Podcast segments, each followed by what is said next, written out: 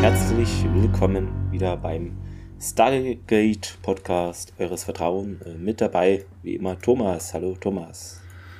Hallo, liebe Zuhörer. Hallo, Clemens. Hallo. Vorab, ich bin heute angeschlagen, deshalb, wenn ich nicht so enthusiastisch wirke wie sonst oder so, liegt es daran, und ich werde mal gucken bei den Dialogen. Muss ja nicht alles jetzt 1:1 sein. Gibt aber ein deutsches Transkript, also nur, dass das mir nachseht. Heute ist jetzt nicht so mein Tag, das genau, also, aber gut, manchmal hat man so Tage, ich hoffe, es geht trotzdem mit der Aufnahme durch, werdet ihr dann ja noch hören, oder? Ja, guck mal, wir fassen es einfach, wir fassen es einfach zusammen, und ihr lebt glücklich und zufrieden bis an ihr Lebensende. Nein, ich werde schon noch ein paar Minuten länger durchhalten als das, keine Angst, Thomas.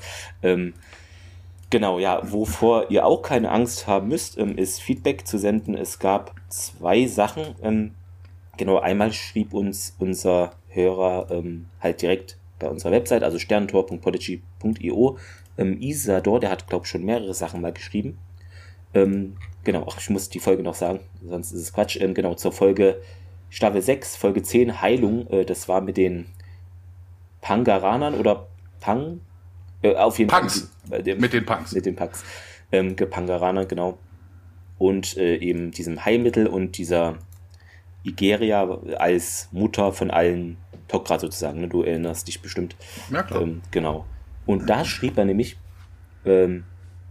Hallihallo, ihr habt euch doch gewundert, wie so eine Fee, Sibyont, ehrfürchtiger Gestalt in so einen kleinen Menschen passt. Ich denke mal, Egeria hat ihren unteren Teil in Klammern Brutsack abgeworfen, denn auch bei Kowalski sahen wir, dass lediglich der obere Teil der Schlange nötig ist. Ach ja, kein Impact auf den Rest? Fragezeichen. Das Tritonin kommt wieder vor. In diesem Sinne, Anführungszeichen, nimm meinen Tee, take my tea. Genau. Grüße an dich, Isador. Ja, natürlich, Tritonin hat Impact auf die Staffel bzw. Serie dann noch gehabt. Ja. Aber ich glaube, das ist auch was, wovon man dann trotzdem wieder loskommen möchte, Thomas, oder? Also es ist ja nicht eine Dauerlösung, die jetzt so erstrebenswert ist. Also seitens, ja, nur solange du keine Möglichkeit findest, die Prim da rauszunehmen, genau, und wieder ihr Immunsystem wiederzugeben, eher schlecht. Also zukünftige Generation, wenn man die Goa'uld besiegt hat, ne, dann wird es natürlich gar keine Prim da geben, kein Symbiont, der da drin lebt und dann dafür sorgt, dass er das ganze Immunsystem ist und das eigene dann irgendwann aus Ermüdung, aus Langeweile aufgibt. Ne, aber ja, also es ist jetzt für den Übergang okay, besser als nichts, aber es ist jetzt nicht so, dass man sagt, jawohl, wir haben das, alles ist super. Hatten wir ja auch in den letzten Folgen schon, dass der Tier ein bisschen mithadert. Und genau, dann hatten wir noch was auf Twitter, da ist es genau, zu der Folge, ja, der falsche Klon. Darunter schrieb @Danny_Hoffner. Ich finde, der Junge hat Jack ganz gut hingekriegt. Mochte die ganze Folge. Ja, kann man nur beipflichten. Also hat er gut gespielt. Auch die Mimik oder diese speziellen O'Neill, zum Beispiel Handbewegungen oder so, das hat er sehr gut imitieren können. Ansonsten hat Stefanie Schmidt nochmal 5 € unterstützt sozusagen. Vielen Dank dafür. Und ja, wir kommen zur Folge von heute. Wie heißt sie denn, Thomas? Im Englischen heißt sie Revisions, also wir scheinen beim Finanzamt zu sein. Irgendwer, vielleicht beim Militär, ne? Da müssen wir gucken, Militärausgaben. Ja. Nee, da wäre es Provisions. Ne? Revisions ist doch irgendwie Revision oder sowas. Das hast du bei Gericht, das hast du, glaube ich, auch bei so Finanzgeschichten. Das kann gut sein. Ja, Samantha Carter dann als sexy Staatsanwältin, ne? Tier als gnadenloser Richter. Hammer. SG1 im Gericht wäre mal was. Genau, im Deutschen die Macht des Speichers und Französischen ist es übersetzt das Netzwerk und Ungarisch Reparaturen. Ja, sonst waren die anderen Sprachfassungen auch bei Revisions, also da war jetzt nicht eine Änderung, nur die zwei waren ein bisschen anders und im Deutschen ist es ja eh meistens anders. Geschrieben von zwei Leuten, also Joseph Malozzi und Paul Moody. Original 11.07.2003 in den USA und dann nach Deutschland laut StargateWiki.de am 24.03.2004. Ich hoffe, das stimmt. Komisch, das stimmt eher. Okay. Weil das war ein Mittwoch. Na dann, stimmt vielleicht jetzt wieder. Weiß nicht. Okay. Direktor haben wir vergessen, Martin Wood. Naja. Wie so oft. Quote, letzte Folge 1,33 Millionen, 9,9%, jetzt ein bisschen gestiegen auf 1,58 Millionen, 11,3%. Genau, und dann geht's schon mit der ersten Szene los. Ja, im heimischen Kontrollraum. Wir hören die Sirenen, die an sind. Ne? Hört, ne? Klingt halt nach Active Gate. Ne? Daniel kommt dann da rein und Carter sitzt da und kontrolliert das Map und schaut dann auf dem Videoscreen. Im Hintergrund, hier direkt die erste Anmerkung der Folge, ist ein Airman zu sehen. Der wird gespielt von Peter DeLuise. Wobei, da müsste dann nicht Direktor Peter DeLuise, dann habe ich, glaube ich, den Eintrag hier nur von der letzten Folge übernommen. Peter DeLuise müsste es dann gewesen sein als Direktor. Ne, ansonsten macht es ja keinen Sinn, wenn er in seiner eigenen Folge, also wenn er nicht in seiner eigenen Folge ein Cameo hätte. Interessant, was mir dieser Szene übrigens direkt aufgefallen ist, warum ist der Alarm überhaupt an? Also ein ausgehendes Wurmloch, von außen kann nichts rein. Also, wozu dann Alarmbereitschaft? Ne? Also, ja, ne, wenn man jetzt ein Team durchschickt und das vielleicht schnell wieder zurück muss, jo, ne, dann könnte ich mir das so vorbereiten schon. Aber so macht ein Alarm überhaupt gar keinen Sinn. Also, don't touch the active Stargate oder sowas ist das vielleicht der Hinweis. Ich weiß es nicht. Ja, Daniel erkundigt sich dann auch hier so wegen, ja, was gibt es denn? Ja, Telemetrie von P3X289, ne, Atmosphäre wäre komplett toxisch, Sulfurdioxid, Carbonmonoxid, Methan, Ammonia, wobei das ja jetzt noch alles irdisch klingt, aber Sulfurdioxid in hohen Konzentrationen ist halt wirklich ätzend. Und ja, ne, Daniel stellt dann aber auch ganz lapidar fest, hier, wenn dann Gate gab, dann konnte man da wohl schon irgendwann mal leben. Und ja, wir sehen wieder auf dem Monitor und ja, dann sehen wir plötzlich in diesem ja, Giftnebel so eine blaue, schimmernde Wand, also ist von weiter weg. Wir sehen, dass es eine Kuppel ist. Das ist, ja, wir sehen es. Die Kamera schwenkt auch noch ein bisschen hin und her. Hier sieht man direkt den ersten Filmfehler auch von den Props. Man sieht nämlich einen dieser vergammelten Bäume, die da natürlich dann irgendwie verätzt sind und sowas. Das ist natürlich ein Plastikbaum, haben sie da hingestellt und das auch noch in irgendeinem quadratischen Kasten, nee, Quatsch. Sie haben noch quadratisches Ding da drunter gemacht. Also man sieht's, also der Fuß ist quadratisch und das scheint ein Plastikbaum zu sein. Und ja, die Carter Teddy, das macht für sich dann auch direkt keinen Sinn. Ne? Sie sagt ja von wegen hier, wir haben diese Images 2 Stunden zuvor bekommen, bevor das andere, kurz nachdem das Map durchgekommen ist und diese Domstruktur scheint das Einzige, was dieser Korrosion standhält. Interessanterweise, weißt du, sie sitzt am Computer, der Alarm ist an, was er signalisiert, dass ein offenes Stargate dass das Stargate offen ist. Mhm. Wenn sie jetzt aber sagt, hey, das ist eine Computeraufzeichnung von 2 Stunden zuvor, hat niemand den Alarm ausgemacht oder was? Also, das Gate scheint dann zu sein. Also, ist, naja, auf jeden Fall, Carter weiß, wie groß das Ding ist, 2,2 Kilometer weit und 500 Meter hoch und ja, jetzt ist es plötzlich eine Live-Übertragung, ne? Gerade war es noch irgendwie eine Aufzeichnung und ja, das Map hätte irgendwie einen Proximity-Alarm ausgegeben, sagt Davis, 3 Meter, ne? Static Charge, also ja, wir sehen dann jetzt wieder auf dem Monitor das Map, man sieht den Arm und ja, geht durch diesen Vorhang durch. Carter sagt dann aber hier, warte mal damit und sowas und ja, Ne, es geht langsam voran und ja, dieser Schutzschirm verfärbt sich so ein bisschen regenbogenmäßig und dann ist der auf jeden Fall der Arm nicht mehr sichtbar. Wobei interessant, weil ich weiß nicht, wie sie das denn aufzeichnen, weil der Arm ist ja eigentlich, da ist doch eigentlich die Kamera dann drauf. Eigentlich schon, ja. Ne, also ist ein bisschen merkwürdig und ja, aber es ging auf jeden Fall komplett durch und ja, ne, so viel kann also nicht solid sein, sagt Daniel, und Carter befiehlt dann, sagt dann auch, wobei sie sagt move forward, das ist ja eigentlich ein Befehl, müsste ja eigentlich sagen moving forward, weil sie selber steuert das Ding. Und ja, wir sehen dann plötzlich ein Bild, was das Map überträgt, von einem grünen Park. Ne? Wir haben irgendwie einen blauen Himmel, grüne Bäume, wir sehen eine Steinskulptur im Vordergrund und ja, dann geht die Videoübertragung plötzlich aus, Map-Kontakt verloren, sagt dann Davis auch. Na, und dann schaut man sich nochmal das letzte Bild an und Daniel dann auch so, wie ist denn das möglich? Wo ich mir dann auch frage, hallo, Sie haben doch gerade gesehen, dass das ein Kraftfeld ist. Also wie soll denn das jetzt nicht möglich sein? Also ist irgendwie schwachsinnig, die Frage. Carter auch ganz dämlich am Anfang der Folge direkt. Ich habe keine Ahnung. Ja, Endteaser, Opening Credits. Wir bleiben im Kontrollraum. Sirenen, Geheule immer noch, das Gate ist active. Hammond kommt zu Davis, der an den Gate-Kontrollen sitzt. Und ja, Hammond dann über Radio. Hier, Report. Hier, der nächste Filmfehler. Im Hintergrund sieht man all möglichen Zeugs, was zum Kameraequipment gehört. Also irgendwelche Kisten, Leitern, Stative und sowas. Also da hat man scheinbar nicht genug aufgeräumt, bevor man da gefilmt hat. Wir wechseln jetzt auf jeden Fall auf den außerirdischen Planeten. SG-1 ist da in Hazmat-Suits. Das ist gefühlt zum zweiten Mal erst. Also es benutzen die sehr selten. Fand ich mal cool, dass sie es mal eine Folge machen und da auch benutzen. Hatten wir ja schon oft angekreidet, dass sie da so achtlos, sage ich mal, teilweise unterwegs sind. Wobei interessanterweise ist das nicht die übliche. Das ist keine militärische. Das scheint jetzt wirklich also irgendwas anderes zu sein, weil das sind ja so rote Teile. Ja, stimmt, also ja. Die hatten ja schon mal mit den Gasmasken und sowas. Gelb hatten sie auch schon mal, aber sie hatten ja auch diese hier die Helmchen, die Gasmasken und sowas. Stimmt, ne? Die haben natürlich Tarnfleck da drauf und sowas, ne?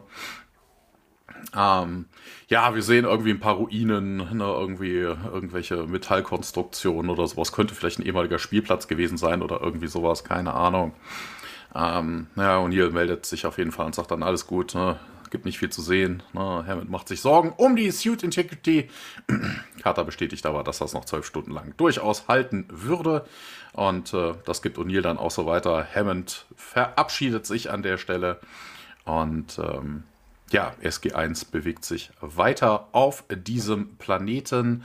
Ja, ist alles so ein bisschen verschwommen. Ne? Also so, wie gesagt, die Atmosphäre ist irgendwie scheinbar giftig. Da hat man jetzt irgendwie eine Nebelmaschine oder irgendwie was angemacht. Ne? Also man sieht, die Sicht ist eher getrübt. Ja, man bewegt sich irgendwie weiter und Carter sagt dann auch, also die Sicht der Dinge scheint wirklich nicht so unbedingt so weit zu sein.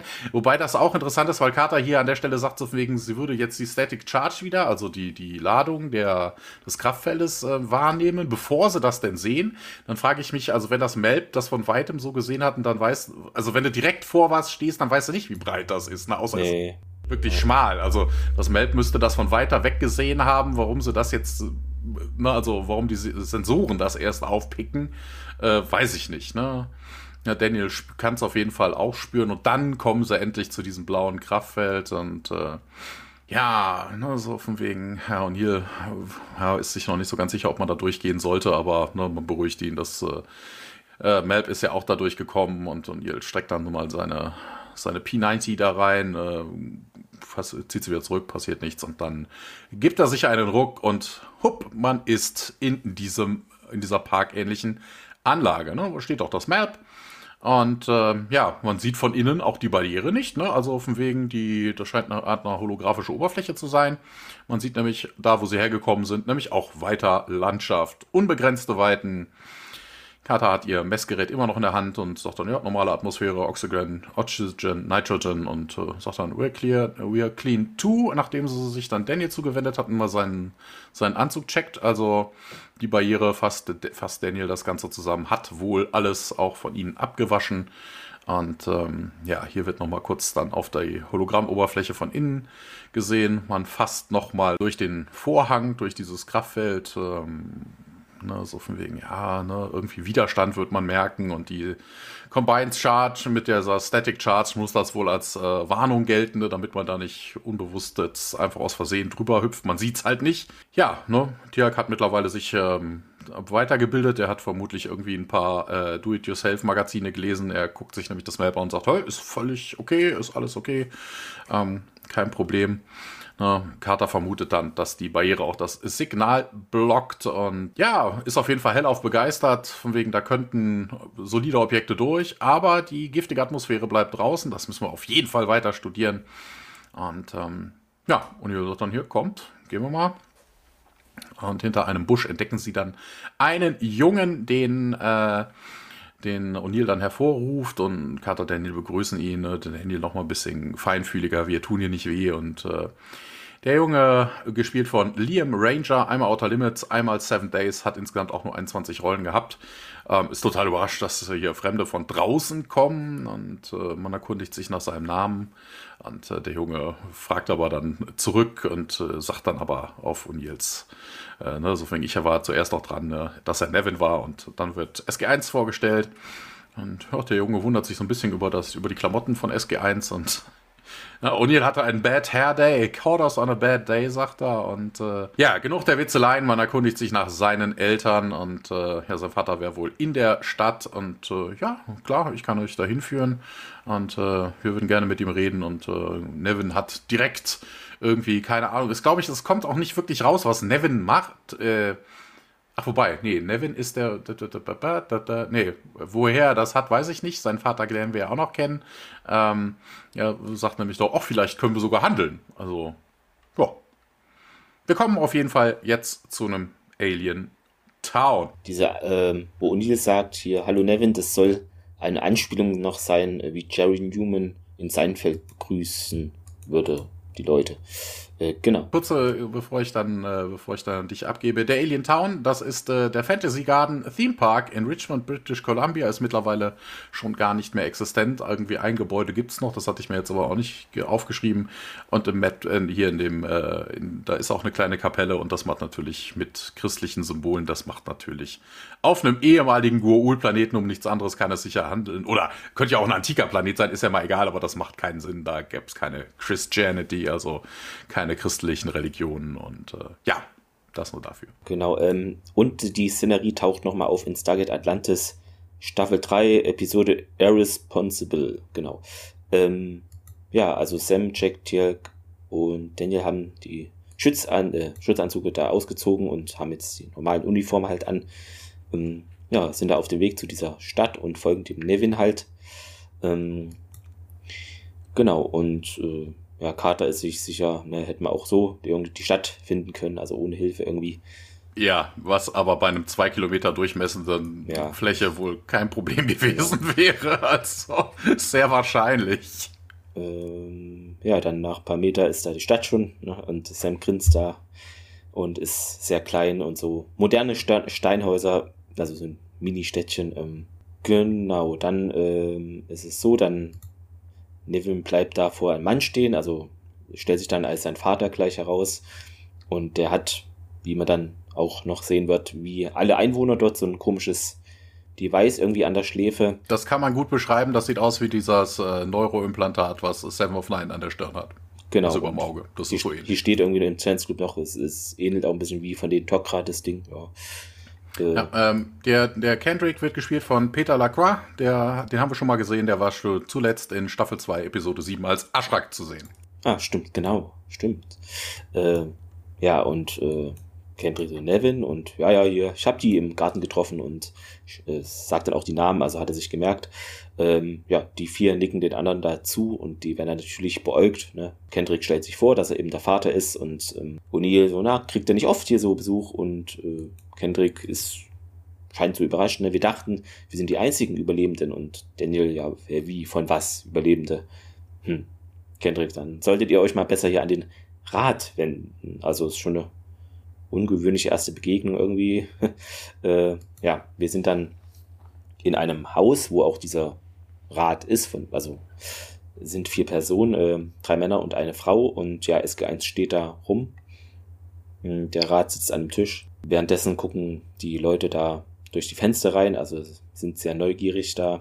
Ja, so ein Ratsmitglied kommt also von außerhalb dieser Kuppel und O'Neill, jawohl, also, und sagt ein anderes, dass die Atmosphäre eben giftig ist und ja, da würde doch jeder sterben. Und Carter sagt, man hat hier so Schutzanzüge. Und ja, die Ratsfrau fragt dann mal nach, wo sie überhaupt eigentlich herkommen würden. Und ja, von einem Planeten namens Erde, 6000 Lichtjahre entfernt, sagt Carter. Ja, die gucken sich alle geschockt und überrascht an. Ratsmitglied Nummer 3 fragt dann, ist man denn ist ein Raumschiff irgendwie unterwegs? Und Daniel, nee, hier, Sterntor, dieses runde Ding mit diesen Symbolen, gleich hier vor der Kuppel. Irgendwie so richtig checken die das nicht und die berühren kurz, also dieses Ratsmitglied oder, ja, die erstarren, wie so kurz, kann man sagen, wie eine Trance oder so. Und dann nach ein paar Sekunden, ja, wachen die sozusagen davon wieder auf und es wird dann gesagt, dass es eben das Tor von Magma ist und das wurde wohl entdeckt vor 563 Jahren. Also wirkt jetzt so, als ob die jetzt das Wissen jetzt erst irgendwoher haben. Und das Ratsmitglied Nummer 3 sagt, das hat da rituelle Bedeutung für die Göttin Morrigan gehabt. Und die Ratsfrau meint, dass es eben aus den Ruinen da stammt von Danan. Und das steht wohl im Nationalen Museum für Geschichte und Carter, ja, kennt ihr doch das Tor und die Frau jetzt schon. Also dann kriegen wir schon so mit, dass irgendwie so eine Wissensvermittlung, die wissen nicht alles auf einmal oder, sondern vielleicht durch dieses Gerät, könnte man annehmen. Ja, und Ratsmitglied Nummer 1 sagt auch, dass sie da halt die Infos aus diesem Speicher bekommen. Also und nimmt dieses Gerät von der Stirn und sagt, das ist eine direkte Verbindung zur Datenbank und Uni so, ouch. Ja, und die Ratsfrau führt nochmal aus, dass es die Summe alles unseren Wissens enthält. Ne? Geschichte, Kultur, der ganze Kram. Und Carter fragt, ob man das dann überall und immer abrufen könne, die Infos. Und die Ratsfrau meint, das würde so hinhauen, genau. Genau, hier zu den Leuten. Steht bei dir im Transkript auch Councilman 1, 2, 3 und 4? Ja, 4 nicht. Also bei die Frau ist extra, da steht Ratsfrau, aber bei den Ratsmitgliedern immer 1, 2, 3, ja. Genau. Und im englischen Transkript ist es nämlich falsch. Da steht Councilman 1, 2, Councilwoman, Councilman 3 und dann kommt Councilman 4. Also als wären da 5 Leute. Es sind aber nur 4. Da ist das englische Transkript falsch. Councilman 1 wird gespielt von Michael Robinson, einmal MacGyver, einmal Hercules, einmal Lost, einmal Supernatural, einmal Legends of Tomorrow. Councilman Nummer 2, Patrick Keating, einmal Highlander, einmal Poltergeist, einmal Outer Limits, einmal Millennium, einmal First Wave, einmal X-Factor, einmal Twilight Zone, einmal Dead Zone, einmal 4400, einmal Eureka. In Akte X, jenseits der Wahrheit, ist er auch einmal aufgetreten. In einmal Supernatural, einmal Wie die Besucher, einmal Fringe, zweimal Akte X so, zweimal Chilling Adventures of Sabrina und einmal The Flash. Die Dame wird gespielt von Wendy Noel. Einmal Dead Zone, hat insgesamt nur 19 Rollen, nichts Bekanntes dabei. Und Councilman Nummer 3 ist Finn Michael, den hatten wir zuletzt in Staffel 6, Episode 13, als einer der Passagiere. Ja. Genau, dann geht's in diesem Garten weiter. Tiag und Jack gehen zum Malb zurück und O'Neill fragt, ob glaubst du wirklich, das funktioniert hier noch? Und Tiag, ja, das Signal ging verloren, als der Sender die Barriere durchbrach und müssen halt die Malb in die korrekte Position jetzt bringen und nimmt so die Fernbedienung und manövriert eben dieses Malb da weiter zur Kuppel, so dass es dann später außerhalb und also zur Hälfte außerhalb und zur anderen Hälfte drin ist. Ja, und O'Neill gibt hier dann seine Stabwaffe zurück, nett. Dann Miniszene im Gate Room. Davis erhält eben Funkverbindung und Hammond meint, ja, Tor anwählen. Und dann geht es nochmal im Garten weiter. Hammond dann über Funk hier, Hammond bitte melden. Und Jack schaut dann in die Kamera. Im Kontrollraum Ja, wir hören sie ja laut und deutlich, sagt O'Neill. Was gibt's denn, meint Hammond? Wir dachten hier, ist alles tot, aber ist wohl doch nicht so. Und ist die Kuppel ist wohl bewohnt. Und O'Neill bestätigt das. Die sind da sehr freundlich. Nur seltsam, wenn sie verstehen. Und wollen die Infos austauschen, fragt Hammond. O'Neill meint, Carter kriegt diesen technischen Kram erst morgen zu sehen. Und man wolle aber hier eine Unterkunft, würde man bekommen für die Nacht. Und ja, Hammond sagt, dann sollen sich hier in 24 Stunden der nächste Kontakt, also wieder melden. Und O'Neill, bestätigt das und dann salutiert er.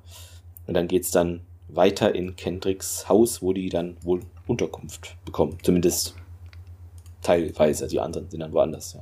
Ja, ist ungewöhnlich, ne? Also hier werden sie getrennt. In Kendricks Haus sind nämlich O'Neill, Tialk und natürlich Nevin und sein Vater da anwesend. Kendrick verteilt irgendwie ein paar Näpfe und O'Neill ist scheinbar nicht begeistert von dem Inhalt, den er bei sich drin hat und tauscht dann mit Tialk aus. Ist auch interessant, es sieht aus wie Salat und auf dem Salat haben sie Erdbeeren. Das ist auch eher eine komische Variante, hätte ich jetzt mal gesagt. Und Nevin starrt auf jeden Fall die ganze Zeit O'Neill an und dann, ja, was denn? Wie viele Planeten warst du denn? Und dann geht's los, ne? Viele, wie viele? Mehr als 10, mehr als 20, mehr als 30, ja, mehr als 40, ja, mehr als 50 vielleicht. Und Kendrick mischt sich dann ein, als er wieder in den Raum kommt oder aus der Küche guckt, glaube ich.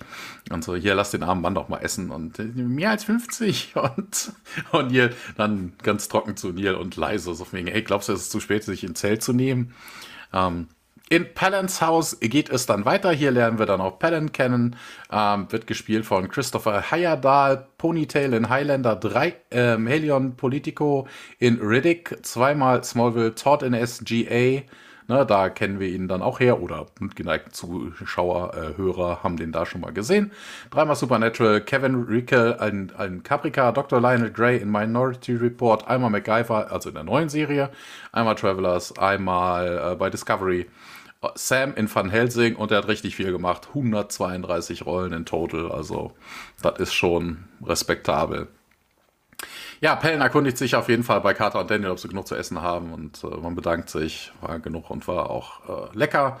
Und Evala, seine Frau, gespielt von Tiffany Lindell Knight, zuletzt in Staffel 2, Episode 14, war sie Lamour und Carter macht sich so ein paar Gedanken darum, so von wegen, hier ihr habt wohl keine Probleme, euch selbst zu versorgen, ne, kein Problem, der Dom versorgt sich selber und ja, wie sieht's denn mit Energie aus und Geothermal Vents gäbe es wohl und die könnte man morgen besichtigen und Evala ist ganz stolz auf ihren Mann und sagt hier, ne, Palance ist einer der Techniker, die das ganze System betreuen und Daniel wundert sich so ein bisschen hier, ihr seid so weit entwickelt und aber irgendwie eure Architektur und so, wie ihr lebt, das passt irgendwie gar nicht dazu. Und ja, Evala berichtet dann so ein bisschen, ne, dass Technologie ihre Welt zerstört hat und der Dome wurde kreiert, als draußen alles zerstört wurde, ne, als es alles poisonous war oder noch ist, ne. Und dann haben sich die Überlebenden halt dazu entschlossen, mehr oder minder ein simples Leben zu führen. Natürlich jetzt mal abgesehen davon, ne, dass sie Geothermal Vents benutzen und auch diese Datenbank, diesen Link. Wir haben nämlich bis jetzt keine einzige Person gesehen ohne dieses Ding an der Stirn, an der Schläfe. Und Daniel ist total begeistert, so von wegen, ja, vielleicht können wir irgendwas aus eurer Vergangenheit darüber lernen? Ne? Bei uns haben wir ja hier so Klimakatastrophe, hätte man bei uns auch. Und Evala seid dann auch so hier auf dem Weg, ja, klar, könnt ihr, kein Problem, ne? Hier über den Link. Ne? Und ist das denn überhaupt möglich? Und dann macht sie das Teil bei sich ab und reicht es Daniel und gäbe wohl tausende von Büchern. Und Carter ist sich so nicht ganz sicher, ob das eine gute Idee war. Als die beiden dann irgendwie komisch gucken, sagen beide aber auch so von wegen, ja, wir wissen nicht, ob unsere Brain-Physiologie kompatibel mit eurer Technologie ist. Und Daniel reicht dann das Gerätchen auch wieder zurück und sagt dann, ja, vielleicht irgendwie später. Es wird Nacht, wir wechseln die Szene, bleiben aber in der Stadt. Wir wechseln zur Councilwoman, die in ihrem Bett schläft und dann wacht sie plötzlich auf. Wir sehen das Gerätchen an ihrer Schläfe blinken. Und ja, dann steht sie auf, nimmt einen Koffer, stellt ihn aufs Bett und ja, will den irgendwie öffnen, aber dann lässt sie das, geht einfach raus, hat ihr Suitcase dabei, also ob sie jetzt da was eingepackt hat, das sehen wir jetzt nicht, macht aber irgendwie beides keinen Sinn. Und dann geht sie durch eine LA und durch die Barriere, das sieht man dann auch, ne? Dieses typische Gewaber. Und ja, sie geht einfach in ihren Tod. Da habe ich mich dann auch gefragt, also das wird auch nicht erklärt, warum hat sie jetzt ihren Koffer mitgenommen? Also das macht keinen Sinn. Das also vielleicht Unterlagen drin, die auf ihre Herkunft deuten, ich weiß nicht. Ich habe keine Ahnung. Ja, wir wechseln auf jeden Fall zurück in Kendricks Haus. Es ist mittlerweile wieder morgen. Ja, da sehen wir den Nevin, der hat den Helm von Jack, Schutzanzug wohl mal geborgt, hat ihn auf und Jack liegt dann noch im Bett, schaut und der, hallo Nevin, ich bin nicht Nevin, ich bin Colonel O'Neill vom Stargate-Kommando, also will da jetzt dazugehören. Ja, Jack setzt sich auf und na gut, O'Neill, würdest du hier mal den Schutzhaube abnehmen bitte? Und das macht er auch und ja, Kendrick meint, es ist jetzt Zeit für die Schule, geh in dein Zimmer, ruf deine Lektion auf, also lernen von zu Hause aus, so Homeschooling, den Link vielleicht. Kann ich durchs All reisen, wenn ich groß bin, fragte und Kendrick, ja, müssen wir mal gucken. Ja, die beiden verlassen das Zimmer und Tiaki lächelt und Jack sieht sich um, also der Nevin nimmt da einfach selbstverständlich O'Neills Helm mit, also gehört ihm jetzt nicht mehr. Dann gehen wir zur Stadt, da sind wir in Pallan, der Sam eben den Untergrund zu dem Speicher führt und Carter fragt, ob da schon mal jemand außerhalb von der Kuppel war. Pallan sagt, nee, seit 400 Jahren nicht mehr. Wir messen hier die Vergiftung, die Stärke und ja, wie ist es denn so und nicht so super, meint Carter. Im Speicher gibt es Bilder von einer großen Stadt und hohe Gebäude, Glas und Stahl, sagt Pallan. Aber Carter, ja, da ist eigentlich nur Trümmer übrig. Okay, ich nehme an, deshalb wurde das hier erschaffen. Sie bleiben dann vor einem Durchgang stehen und Pallan hebt so einen kleinen Stein auf, wirft ihn in die Gasse, aber ja, hier sehen wir auch das Energiefeld halt und ja, dahinter sieht es eigentlich erstmal so aus, als ob die Stadt irgendwie weitergeht. Pallan erinnert sich nicht, was passiert ist, also damit wir uns da nicht erinnern, was sagt er, und Carter, das ist hier alles eine ziemliche Illusion und ist halt interessiert, wie das halt entsteht überhaupt. Pallan meint, der Kontrollraum ist unter der Erde und ja, da wird jetzt hingegangen und da sind wir dann auch, gehen so eine Wendeltreppe hinunter, da ist so ein größerer Raum und in der Mitte so ein, ja, irgendwie so Riesencomputer oder mit vielen so Schalltafeln und Pallan sagt nochmal, ne, wir haben hier nicht unsere ganze Technologie aufgegeben und Carter ist ja auch ziemlich erstaunt und bestätigt das. Genau, dann gehen wir rüber der Stelle ist es aber auch ein bisschen merkwürdig, also von wegen, dass dieses Gate gehörte dieser Morrigan, also einem Gurult. Jetzt frage ich mich, wie die auf dieses Level von Technologie gekommen sind, in den, keine Ahnung was, lass es vielleicht 1000 Jahren sein, die da dann wohnen, also dass die so eine Art von Technologie innerhalb von, ne, also relativ überschaubar Zeit schaffen, das ist schon eher ungewöhnlich, ne? Aber das wird auch jetzt nicht irgendwie erklärt, ob das wirklich eine Eigenentwicklung ist oder ob irgendwer die besucht hat. Ne? Wir haben ja durchaus auch andere Rassen schon kennengelernt, die ja dann zum Beispiel, ne, auch hier diesen Gefangenentransport, die dann auch Menschen geheiratet haben oder sowas.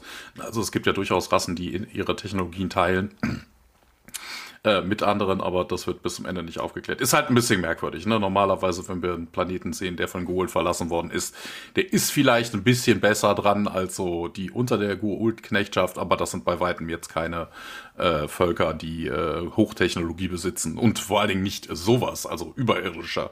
In so einem Archiv geht's dann weiter, Valor führt Daniel dahin und sagt ihm, das ist die einzige Möglichkeit, wenn man Speicher nicht nutzen möchte.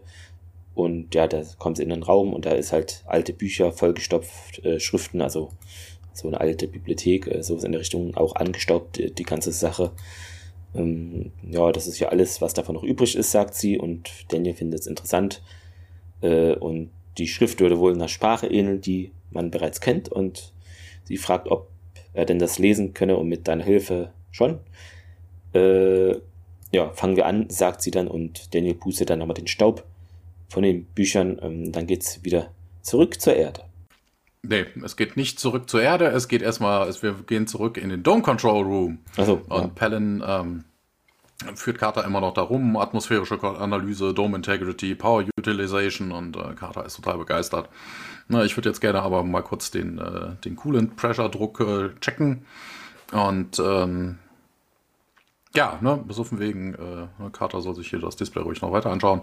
Er geht rüber zu einer anderen Konsole und ja, plötzlich sind alle drei Displays, die Carter da vor sich hat, also drei alte Monitore, zeigen plötzlich irgendwie so, ja, so Compiler-Code, also halt, ne, also wirklich mehr oder minder Klartext. Vorher war das eine GUI und jetzt ist das so DOS-Mode-mäßig, ne, also irgendwelche Befehle erscheinen da und, ja, Carter wendet sich um und sagt dann Palin, aber der steht da irgendwie wie angewurzelt und es passiert erstmal nix und, ja, im Archiv selber ist das dann aus, und ja, hier, sieht aus wie irgendwie ein religiöser Text, Evala, und Evala steht da auch total versteinert und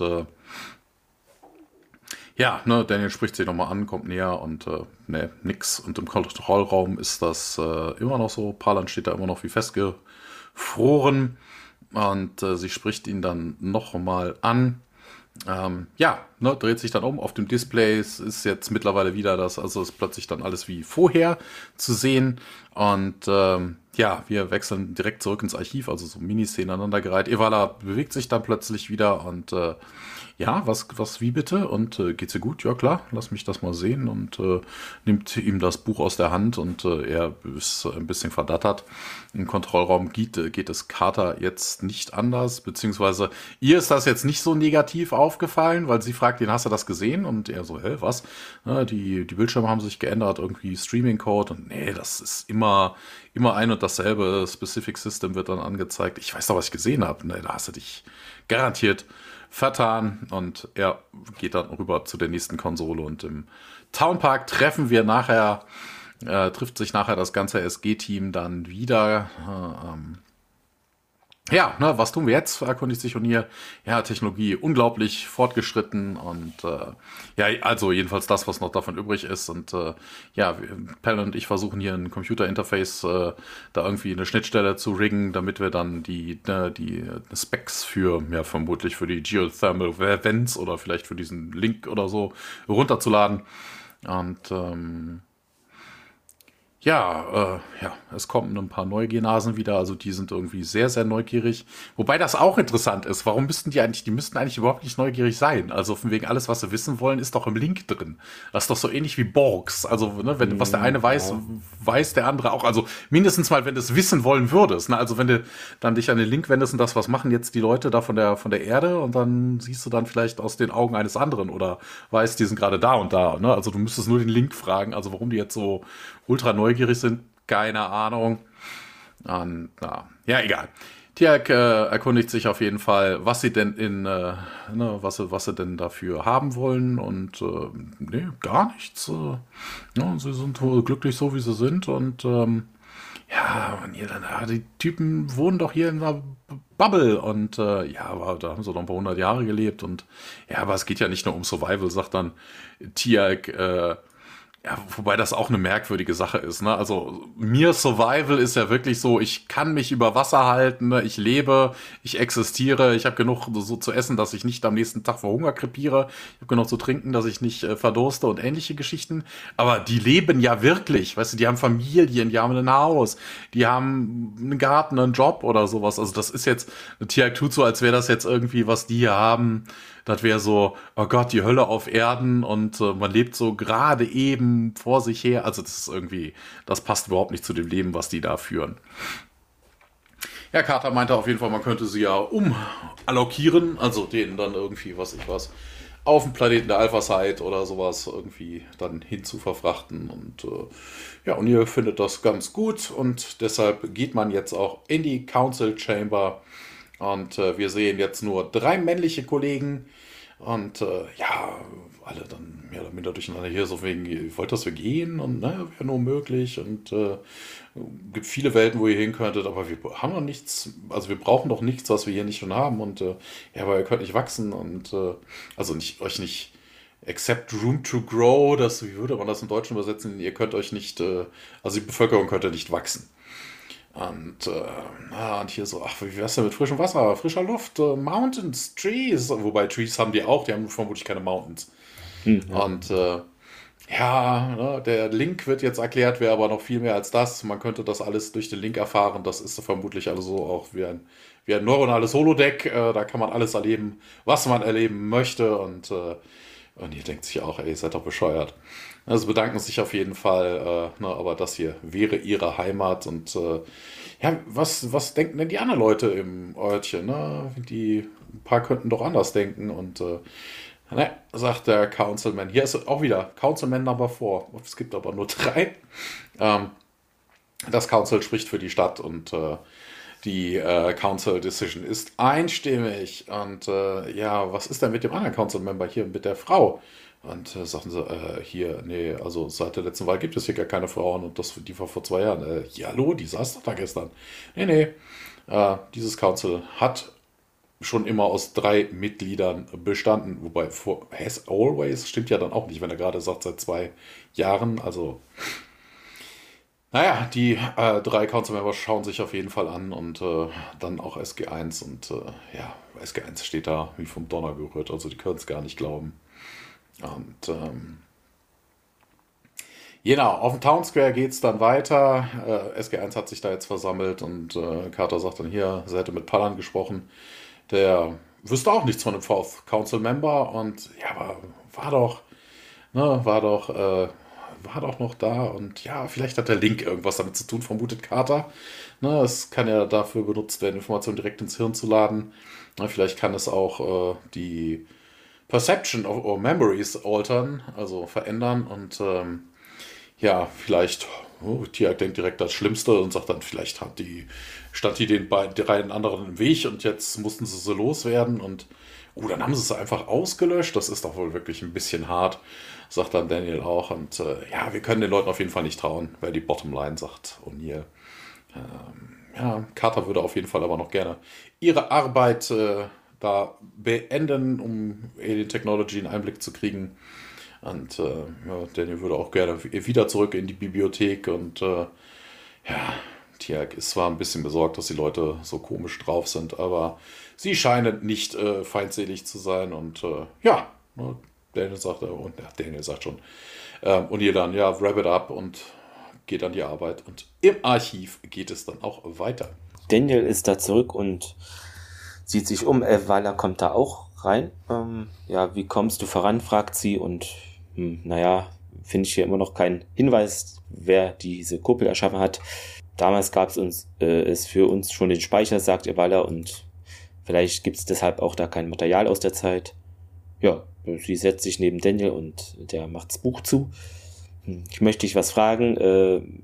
Würdest du die Kuppel verlassen, wenn du die Möglichkeit hättest, also andere Planeten da leben, also von hier weggehen? Und Pallan hat mir von eurem Gespräch berichtet mit dem Rat, sagt sie, und nee, wir haben ja alles, was wir brauchen und ja, das haben die da auch gesagt.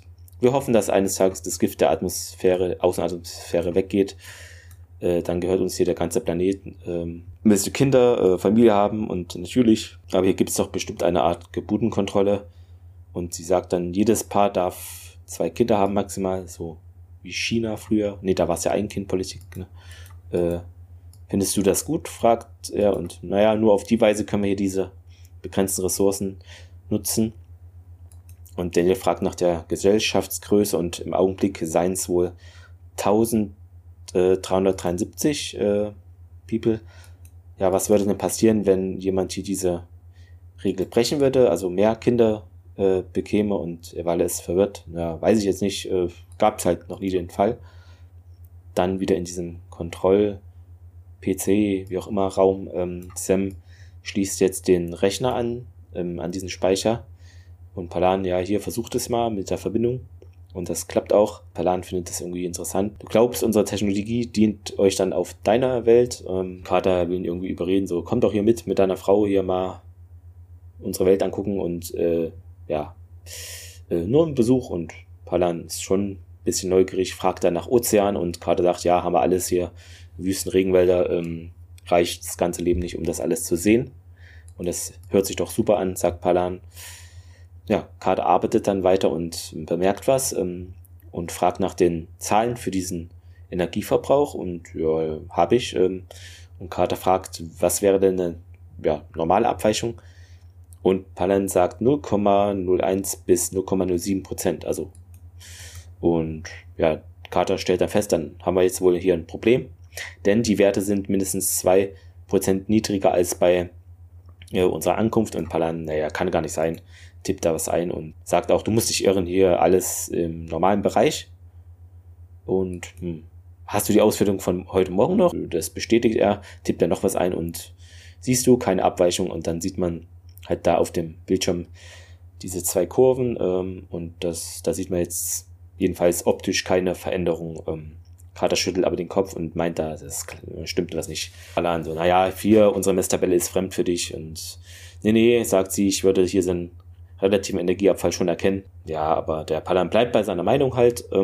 Carter bleibt aber auch bei ihrer und sagt eben nur mal angenommen, wenn es so wäre, würde das die Integrität des Kraftfelds gefährden. Palan gibt jetzt zu, das wäre dann schon durchaus möglich, aber ist halt jetzt eigentlich nicht denkbar. Steht dann auf und Sam sitzt dann alleine da mit ihrem Laptop, schaut ihm noch hinterher und dann geht's im Garten weiter. Da sind jetzt Tirk und Jack, kommen da an und aus dem Hintergrund kommt der Kendrick auf sie hingerannt und fragt, ob es wahr ist, was er gehört hat. Ihr werdet bereit, uns in eine andere Welt zu bringen. Und ihn nimmt die Sonnenbrille ab und bestätigt das. Dann der Kendrick führt aus, dass er eben möchte, dass Nevin da auch mit euch geht. Der ist halt neugierig und hat mehr verdient, als diese Welt jetzt ihm hier bietet. Tirk fragt nach, ob er sich da sicher ist. Ist ja schon eine schwerwiegende Entscheidung. Kendrick möchte da mit Nevin zusammen praktisch weggehen. Genau, also mein Sohn soll auch nicht in einer Welt aufwachsen, in der Wolken und Sterne halt nur eine Computerillusion sind. Und ja, Tirk nickt. Jack lächelt und meint, dass es ihn schon überzeugen würde, und Kendrick nickt auch dankbar. Also man hat sich da jetzt wohl darauf geeinigt, dass das so ablaufen wird.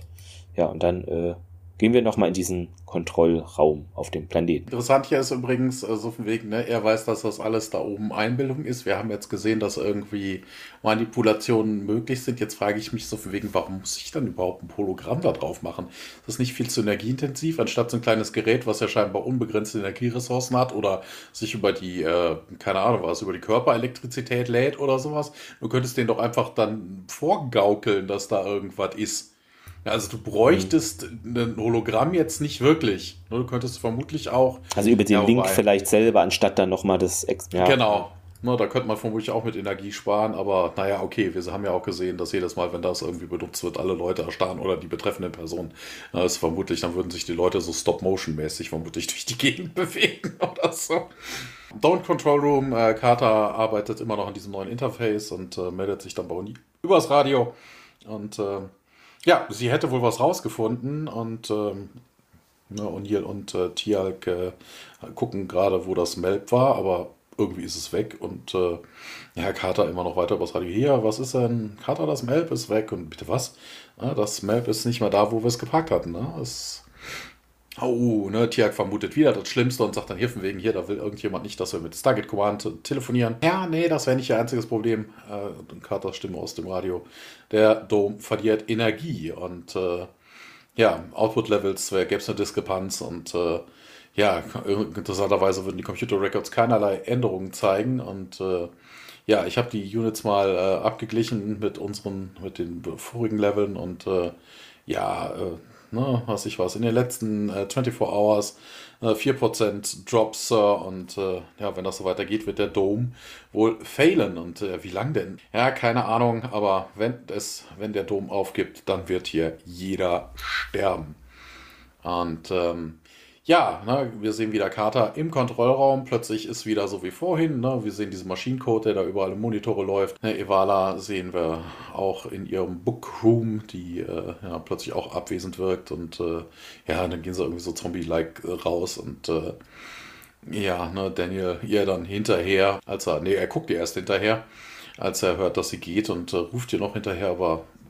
sie reagiert nicht. Und im Kontrollraum, ja, ne, schaut sich Carter jetzt auch den Laptop an, die Utilization Readouts, und ja, hier, von wegen der Computer gibt mir neue Informationen, ne, Power Levels are definitely dropping, und sollten wir jetzt nicht irgendwie die Townsbewohner warnen, erkundigt dich dann Tirk, und ja, ich weiß nicht, ob wir das tun können, ne? So von wegen, wir haben nur unsere Computer-Readings, und ja, und Pallant konnte nicht sehen, dass da irgendwas sich ändern würde, und ja, vielleicht ist er irgendwie Teil dieser Verschwörung, vermutet dann O'Neill. Ich glaube nicht, winkt Carter das Ganze dann ab, und ja, vermutlich sind seine Erinnerungen einfach nur manipuliert worden. Und ja, das könnte so auch sein mit jedem anderen in diesem Örtchen. Und draußen sehen wir auf dem Town Square, dass Daniel Evala hinterherläuft und auch hier hinterher schreit. Ja, sie hört ihn aber scheinbar nicht, und ja, sie geht dann auch durch eine dieser engeren Passagen und biegt dann links ab, und Daniel verliert sie kurz aus den Augen, biegt dann aber auch links ab, und dann, ja, ne, rechts eine Mauer, links eine Mauer, geradeaus, ja, ist aber das Kraftfeld, wie er dann feststellt, und ja, sie ist wohl scheinbar da durchgelaufen. Und ja, ne, Daniel ist davon weniger begeistert. In Palants Haus geht es an dieser Stelle dann weiter. Wir sehen, dass es innen drin dunkel ist, und Neil, Carter, Tirk und Daniel unterhalten sich, und ja, also wegen, ich habe nach ihr gerufen, sie hat mich einfach ignoriert, und dann, ne, es wäre dann irgendwie ein Trance. Ja, Tirk vermutet dann einen Zusammenhang mit dem Link, und ja, Carter ist sich auch nicht so ganz so sicher, was damit denn möglich ist an Manipulation, und ja, also kurz zusammengefasst sagt O'Neill Brainwashing. Ja. Bestätigt Carter, müssen diesen Leuten unbedingt helfen, und sie werden hier gegen ihren Willen festgehalten, und sie wissen es noch nicht mal. Na, Daniel wieder der Philanthrop, und ja, solange sie aber diese Teile da in ihren Gesichtern haben, sagt O'Neill, können wir so vermutlich nicht überzeugen. Dann können wir das Ding denn abschalten, und Carter dann, ja, das ist Teil des Computersystems, was den Dom kontrolliert, und wenn ich damit daran rumfuhrwerke, dann könnte das ganze Kraftfeld ausgehen, und ja, na, so von wegen, andererseits kann ich ja den Computer vielleicht benutzen, um den Link zu accessen. Ne, vielleicht kann ich das Ganze irgendwie, vielleicht kann ich wenigstens rumprogrammieren, was für Informationen da irgendwie rausgeschickt werden. Und Daniel dann auch, ja, hier, also Brainwashing von unserer Seite aus.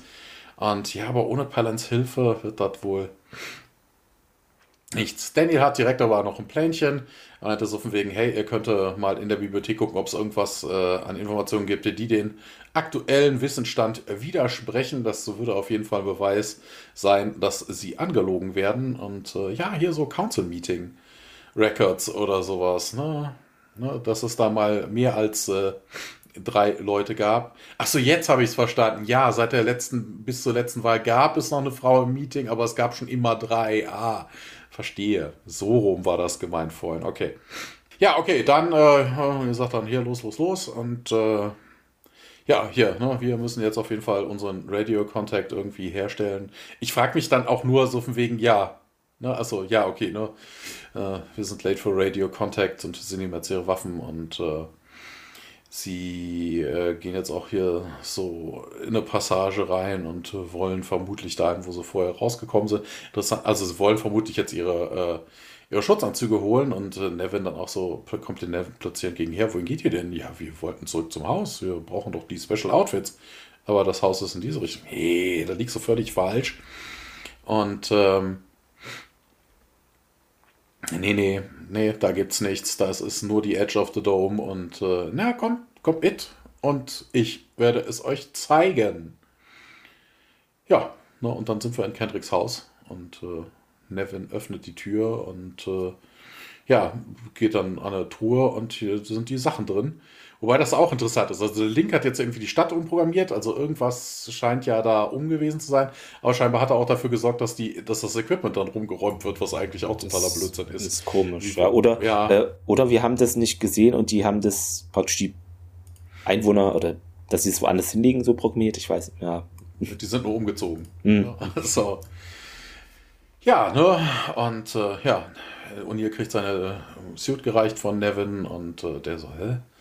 Und ja, Teal'c öffnet hinten eine Tür und ja, irgendwie ist da jetzt ein Marktplatz hinterm Haus und also nicht das, was sie vorher hatten. Und ja, O'Neill auch total verwirrt und hier haben wir doch nicht letzte Nacht geschlafen und Teal'c ist sich da auch ziemlich sicher. Und ja, man wendet sich dann an Kendrick hier, was ist denn hier los? Und ja, geht ihr jetzt zur Erde zurück? Nee, na, wir wollten nur eine Nachricht senden und wir werden nicht ohne euch gehen. Und bitte was? Ja, hier so von wegen jeder, der mit uns kommen will, der kann mit uns gehen. Und wieso sollte ich jetzt gehen, erkundigt sich Kendrick. Du hast doch, ne, sagt Teal'c dann, du hast doch gesagt, du würdest gerne in der richtigen Welt leben und nicht nur in einer künstlichen. Da haben sie mich irgendwie verwechselt und Nevin, du willst doch ein Explorer werden, oder? Wendet sich dann O'Neill an den kleinen Nevin. Ich werde ein Gärtner, wie mein Vater, sagt er. Und okay. Teal'c fasst es dann richtig zusammen, so von wegen Influence of the Link. Und von redet ihr, so von wegen, ja, diese Dinger auf euren Köpfen, an euren Schläfen, ihr solltet sie ablegen. Und nein, ne, so von wegen, das beeinflusst euch irgendwie. Der Link gibt uns alles, was wir brauchen. Ne? Nimm es doch einfach ab. Ich kann es nicht, sagt Kendrick, ne, so von wegen, das würde bedeuten Instant Death. Wobei das ja auch merkwürdig ist, du kommst ja auch nicht mit so einem Ding auf die Welt, also du kannst irgendwie... Ja, und wir haben vielleicht ja sowas, ja, vielleicht sowas wie ein Gur-Ult, weißt du, so eine Primta, weißt du, so von wegen, ohne den kannst du da nicht mehr leben. Und ja, das ist auch was du uns noch nie erzählt hast, sagt O'Neill. Und ich glaube, sagt Kendrick dann zusammenfassend, es ist besser, wenn sie jetzt gehen. Und wir wechseln auf den Town Square. Ja, wobei das, weil er vorhin ja schon abgemacht hat, um es Daniel zu zeigen, also es ist ein bisschen merkwürdig. Vielleicht wurde es jetzt so umprogrammiert, dass sie das denken, dass sie das niemals abmachen. Ja, wobei sie ja auch nur damit immer rumlaufen. Ja, genau. Warum? Keine Ahnung. Ja. Wir wissen es nicht. Sam ist da auf dem Weg zu diesem Kontrollraum und O'Neill fragt, wie es denn aussieht und sie sagt, sie ist unterwegs. Sie soll vorsichtig sein und die haben Kendrick erwischt, meint O'Neill. Dann in diesem Kontrollraum, sie läuft die Treppe runter. Palan ist da am Computer und sagt, er kopiert diese Generatorkonstruktion gerade und Carter müsse mit ihm reden. Um was gibt's denn? Ich habe dir doch gesagt, hier, ich habe diesen Energieabfall bemerkt. Okay, aber da hast du doch geirrt. Und Carter ist frustriert. Ja, was ist denn jetzt hier? Fällt dir denn da keine Veränderung auf? Die Energiewerte sind konstant. Nein, sind sie eben nicht. Jedes Mal mit die Monitorangaben da aktualisiert werden, also haben wir gesehen, wenn es so bootet, wird auch dein Speicher aktualisiert und deine Erinnerung wird manipuliert dadurch. Ach, das ist doch absurd. Palan, die Kuppel wird versagen. Du weißt, dass es ein Irrtum ist, also ist da jetzt nicht überzeugbar anscheinend. Und Carter, nee, ich habe mich eben nicht geirrt. Wenn du mir nicht hilfst, die anderen zu warnen, dann werden du und Evala sterben und eben alle Einwohner und Palan so, was? Wer? Evala, deine Frau. Und er ist jetzt noch verwirrter. Major, ich weiß jetzt nicht, was in dich gefahren ist, aber ich bin nicht verheiratet. Und ja, Sam sieht ihn dann schockiert an und denkt sich wahrscheinlich auch, er ist doch totaler Bullshit. Ja, dann in diesem Archiv, Daniel durchsucht dann nochmal ein paar Bücher und ja, anscheinend findet er irgendwie was, schnappt sich so eine Mappe und ja, geht dann. Wir springen wieder in diesen Kontrollraum. Ja, ich kann dich nur anflehen, diesen Sender abzuschalten. Und Palan, wäre Unsinn. Du glaubst, wenn du nicht mal mit dem Speicher verbunden bist, wirst du sterben. Und Palan sagt, dass er das weiß, solange er denken kann. Also wirklich so gehirnwäschemäßig. Aber gestern Abend hat Evala ihn entfernt und da ist nichts passiert. Und Palan, wer ist denn jetzt Evala, was? Und Carter, ja, da habe ich dir doch gesagt, deine Frau, deine Erinnerungen an sie wurden auf die gleiche Weise manipuliert, wie eben, dass die Kuppel versagen wird, die Erkenntnisse. Carter glaubte, dass erst der Rat dafür verantwortlich ist, aber das kommt alles zu schnell, diese ganze Veränderung, und würde wohl automatisch gehen, sagt sie. Der Computer sorgt für die Veränderung und manipuliert eben die Wahrnehmung von allen Personen, sodass es eben niemand realisiert. Und er solle jetzt diesen Sender vergessen. Und ja, das wäre doch Selbstmord. Und Kazan, nee, hier alles nur Lüge, die dieser Computer praktisch in die Welt setzt. Und man müsse diesen Speicher umprogrammieren, um eben alle anderen zu überzeugen. Und ja, sie braucht da aber seine Hilfe für. Er lehnt es aber ab. Dann in dem Moment kommt Daniel die Treppe runtergerannt und ja, hat diese Mappe mit und wedelt darum. Und ja, das ist es. Und Palan, was? Naja, das sind hier gerichtliche Dokumente. Und den Anwälten sei Dank, dass die das da alles verschriftlich haben, also auf altmodischem Papier, als sie halt dieses auf dem Speicher umgestellt haben eigentlich. Und da hätten nämlich nach den Dokumenten diese Bewohner einen Vertrag unterschrieben, der so Grundbesitzrechte festlegt. Und schau dir mal die Zahlen an, Palan. Und ja, das war unmöglich. Und Daniel, hier haben einmal über 100.000 Menschen gelebt. Und Palan verneint es wieder und ach, die Kuppel ist doch gar nicht groß genug. Und Daniel fügt hinzu, nicht mehr. Und Carter, oh mein Gott, die ganze Zeit habe ich hier geglaubt, dieser Energieverlust führt zum Versagen der Kuppel. Aber der Computer wusste das eben zu kompensieren. Also die Kuppel schrumpft. Ja. Und Daniel sagt, dass das auch mit diesem Melb passiert. Und das ist nicht weit, es wurde nicht weggenommen. Es steht da, wo es immer stand, nur ist es halt jetzt da draußen. Palan, so, warte mal hier. Wenn hier 100.000 Menschen gelebt haben, wo sind die denn jetzt hin? Und ja, er sieht zu Daniel und der hat eine hochgezogene Augenbraue und dann wissen alle sozusagen die Antwort, können sich's denken und dann geht's außerhalb von der Kuppel dann weiter, ja. Interessant ist auch, so von wegen, der Dom schrumpft immer weiter. Ne? Also von wegen, wir haben ja auch gerade gesehen, dass jetzt da durchaus ja auch die Stadt umgestaltet werden musste, ne? Weil irgendwelche Gebäude vermutlich jetzt außerhalb sind. Draußen hat man aber nichts von Gebäuden gesehen. Also da gab es nur Gerippe. Also dann ist es wirklich, also entweder ist die Atmosphäre so dermaßen korrosiv, dass selbst Gebäude aus Stein in relativ kurzer Zeit alle zerbröseln und zerbröckeln, dann frage ich mich, wie denn jetzt diese Schutzanzüge das aushalten. Also das ist irgendwie so ein bisschen, das passt nicht so ganz zur Story. Also, ne, dass der vielleicht schrumpft oder so, ja, ne, dann hätte man draußen aber vielleicht auch noch halb intakte Gebäude finden müssen, aber man hat davon nichts, absolut nichts gesehen. Ja, auf jeden Fall, wir sehen Tiag und O'Neill, die in ihrem Hazmat-Suits da draußen rumlaufen und ja, Tiag hat auf jeden Fall plötzlich irgendwelche Knochen gefunden und ja, ein paar Schädel, also menschliche Gebeine. Und so von wegen hier. Gibt bestimmt auch noch andere Leichen, die sind aber meistens sind von der Korrosion betroffen. Und ja, ne, O'Neill bückt sich dann und nimmt auch eine von diesen Link-Devices dann auf. Im Kontrollraum des Doms geht es weiter.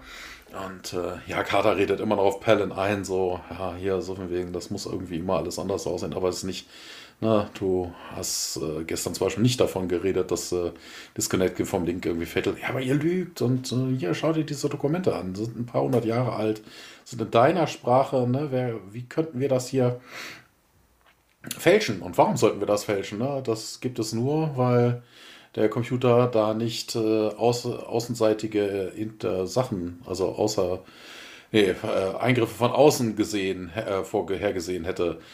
Also von wegen, zu jedem mit dem Link wäre das komplett irrelevant. Wobei das jetzt auch Quark ist. Also theoretisch könnte der Computer ja immer noch hingehen und Palin das nicht sehen lassen. Na, also von wegen, oh Gott, warum zeigst du mir eine leere Seite oder sowas? Ne, irgendwie sowas. Keine Ahnung, eine Blockade oder irgendwie sowas. Aber das vermutlich dann doch wieder, so wie ich vorhin gesagt habe, das funktioniert nicht in Echtzeit. Das heißt, klar könntest du dann die Erinnerung daran löschen, aber du würdest es trotzdem sehen. Der Computer müsste dann jedes Mal, also solange er da drauf starrt, jedes Mal dann einmal wieder einen Reset machen, also das wieder löschen, dann freest er dann wieder, guckt da drauf, müsste er wieder freezen, das ist vermutlich zu blödsinnig. Dann wäre das wirklich so Stop and Go. Nur Stop-Motion-mäßig und ja, Palin kann da sich da irgendwie nicht so ganz vorstellen. Er fragt dann auch nach dem Wieso und ja, der Computer will hier die Community erhalten und da müssen dann einzelne Personen für das größere Ganze geopfert werden und ja, ne, jedes Mal, wenn jemand verschwunden ist, dann wurden alle Erinnerungen dran gelöscht. Hier, bitte. Und Palin, nein. Ja, Palin, ne, sie reicht dann auf jeden Fall, greift raus und er so, ja, nee.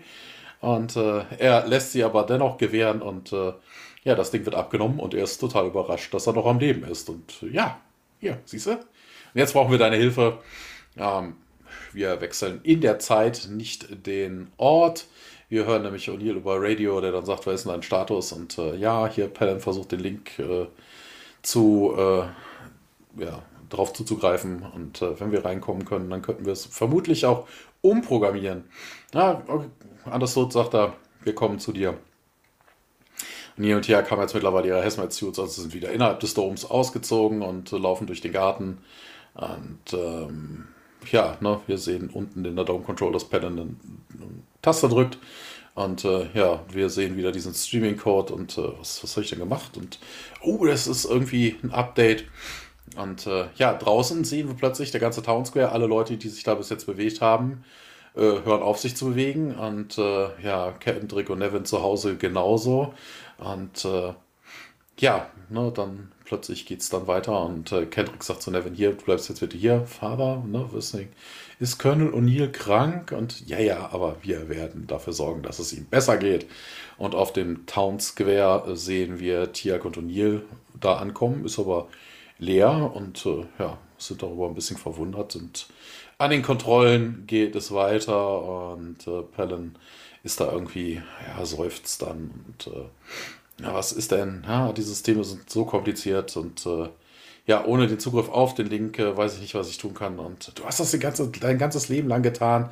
Also musst es nur auf die altmodische Art und Weise dich dran erinnern. Und ja, er bestätigt nochmal.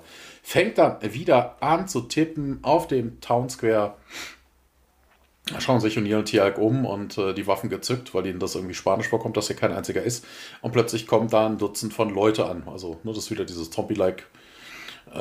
Und ja, okay, vielleicht jetzt nicht hier lang und sie nehmen dann einen anderen Weg, aber da kommen dann auch wieder Leute daher und ja, move und Carter wird dann gemeldet, dass sie ein Problem hätten und ja, sie werden durch den Computerprogramm kontrolliert und ja, Tiag und O'Neill werden in die Enge getrieben. Wir laufen nämlich jetzt auf diesen Durchgang zu, wo den vorhin, wie hieß er, Vendala?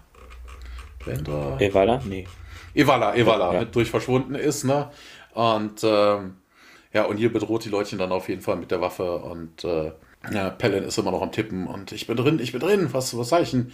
So wegen, oh Gott, wir können es ihnen jetzt nicht, also wir haben nicht die Zeit dafür, lösch jegliche Erinnerung an uns und ja, also von wegen, Kendrick wendet sich an O'Neill. Sie sind nicht sie, Colonel. Ohne den Link ist dein Mind irgendwie total, is playing tricks on you und reicht denen dann auch, also er hat in seiner Hand so zwei von diesen Gerätchen, woher auch immer die jetzt kommen. Und ja, ne, plötzlich hören die Taut-People, also ist wieder alle erstarrt. Und ja, O'Neill und Tiag senken ihre Waffen. Und die Townspeople erwachen dann aus ihrer Starre und schauen sich an, wer seid ihr denn? Und ja, im Kontrollraum, Eureka! Pelham sagt, I did it! Again! Wir können jetzt ein bisschen singen und im Garten geht es jetzt einige Zeit später nochmal weiter. Da sind ein paar, also einzelne Bewohner mit Schutzanzügen. Sam und Pelham gehen zum Rand von der Kuppel. Sieht aus, als ob da noch andere so SG-Teams sind. Und die Bewohner haben jetzt diese von den Schläfen die Dinger abgenommen, also entfernt. Carter meint, man hat hier ein paar Tests gemacht mit geothermalen Düsen für den Energiebedarf und offenbar haben die angefangen, sich vor so 200 Jahren abzukühlen und darauf fing eben diese Kuppel an zu schrumpfen und in ein paar Tagen könnte man jetzt die Stadt umsiedeln komplett und Pelham glaubt eben, ja, mir wird der Garten hier schon fehlen. Wie lange hält dann dieses Kraftfeld noch? Carter kann das nicht sagen. Konkret, naja, wären wohl bestimmt in der Zwischenzeit noch mehr von uns verschwunden und du erinnerst dich nicht an sie, nicht wahr? Sagt Carter. Nein. Wenn ich ehrlich bin, beneide ich die anderen. Und sie haben bestimmt auch wen verloren, aber wissen das nicht. Und weiß jetzt auch nicht, wie er da jetzt irgendwie trauern soll. Also kann sich an das Gesicht auch noch nicht mal von ihr erinnern. Und ja, Carter tut das leid. Wünschte irgendwie, sie könne ihm helfen und das sagt, kannst du sogar und ja, wie denn? Na, erzähl mir von ihr. Ja, sie lachen dann und Sam nickt und die Episode endet dann. Zur Trivia, genau, da ist es wohl so, dass auch in einer Doctor Who-Folge so eine ähnliche Link-Technologie verwendet wurde.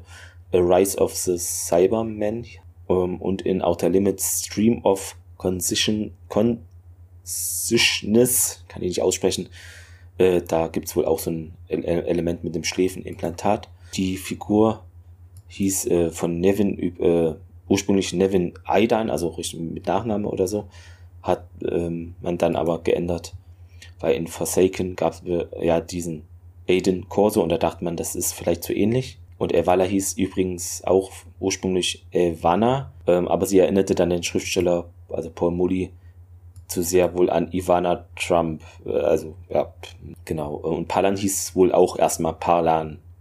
Palin hieß erst Parlan mit R, hat dann geändert, weil irgendwie es klang nicht so gut wohl für sie. Genau, dann gibt es noch einige Ähnlichkeiten zu der Episode Gamekeeper.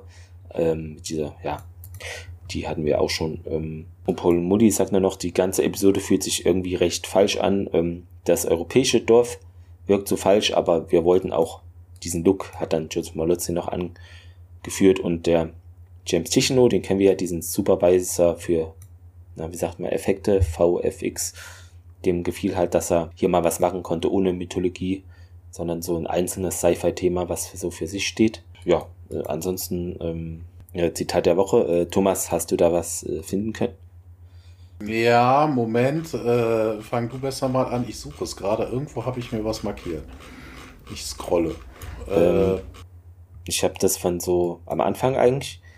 Es ist eher die ganze Szene so mit dem Nevin, wie sie da im Haus sind und auf wie viel Planeten warst du? Ne? So 10, ne? Mehr 20, 30. Die fand ich ganz witzig. Und dann sagt ja O'Neill dann, weil es ihn irgendwann dann auch nervt, vielleicht ist es doch noch nicht zu spät, hier irgendwo ein Zelt aufzuschlagen.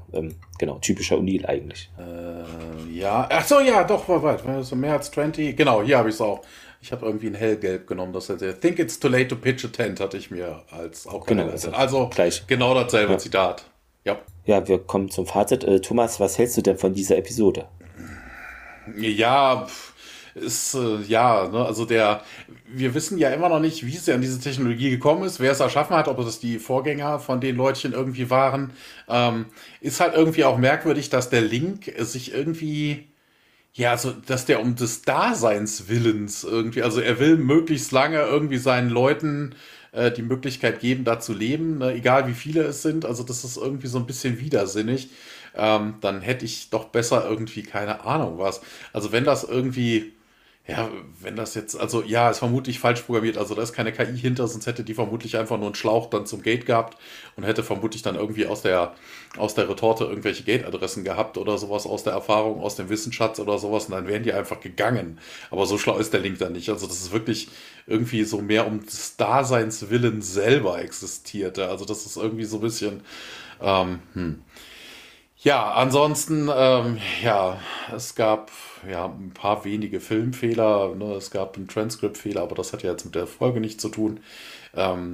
Ist mal wieder schade, man sieht von den Leuten später überhaupt nichts, also wirklich, die haben es ja irgendwie, haben die ja Hochtechnologie gehabt, wir sehen auch nie wieder irgendwas von denen, was benutzt wird, also keine Ahnung, vielleicht hier so eine Bubble, die gegebenenfalls sogar mobil ist, um dann irgendwie gegen toxische Atmosphäre sich schützen zu können oder so. Das wäre vielleicht sinnvoll, ja. Ne? Also wir sehen davon leider nichts, wir hören nie wieder was von diesen Leuten, das ist immer wieder so eine typische Monster of the Week-Geschichte, wobei in diesem Fall das Monster der Planet war oder der Computer, je nachdem, wie man es sehen will. Gutes Mittelmaß. Ich habe da jetzt nicht viel dran zu meckern, es gibt deutlich bessere Folgen. Daumenmäßig? Ja, ich sage ja, ein gutes Mittelmaß, also ein Daumen in die Mitte. Okay, ich kann mich da eigentlich nur anschließen. Ich finde eigentlich für mich so, also so wie die Folge anfängt und so, ich dachte, okay, es geht noch mehr in diese unheimliche Horrorschiene, aber irgendwie ist es aus meiner Sicht nicht hundertprozentig gelungen, weil da auch die Soundeffekte und vielleicht der Soundtrack an sich, der war ja eher so locker oder normal. Vielleicht war das auch beabsichtigt, um das so vorzutäuschen. Aber irgendwie hat mir diese Stimmung, die eigentlich via Bilder schon teilweise erzeugt wurden, dann vom Sound irgendwie, das war so wie so eine Diskrepanz. Ansonsten hat es mir aber schon gefallen. Es stand mal für sich dieser Effekt mit diesen von der Kuppel, wenn man da durchgeht oder so, das hat mich natürlich auch an Stargate erinnert, ne? Bloß vielleicht ein bisschen feinere Effekte oder so. Es sah ein bisschen anders schon aus. Ja, deshalb, also ich schließe mich da an, also Daumen zur Seite. War jetzt nicht die Überfolge, kann man aber schon gucken. Ja, genau. Schreibt uns gerne, wie ihr sie fandet. Und in der nächsten Woche haben wir was anderes, aber wieder auf einem anderen Planeten. Also nicht irgendwie auf der Erde. Das Rettungsboot heißt die Episode im Deutschen, im Englischen Lifeboat. Also. Und da geht es um Stasis, Kammern etc. Ich glaube, so eine Folge gibt es irgendwie in jeder Sci-Fi-Serie. Jedenfalls von der Grundprämisse mit Stasis, Kammern, dass da irgendwas ist. Ja, gucken wir mal, was da los ist. Ja, genau. Ja, wir werden es erleben. Ja, und ansonsten wünschen wir euch natürlich noch einen schönen Sonntag und ja, empfehlt uns gerne natürlich weiter. Genau, 5-Sterne-Bewertung, was anderes geht ja nicht. Also ihr müsst nur bewerten, da 5 Sterne kommen ja dann von alleine. Ne? Also das ist ja bekannt. Ja, ne? Tick mal Tee. Genau. Jo, bis dann. Macht's gut, bis dann. Tschüss. Ciao.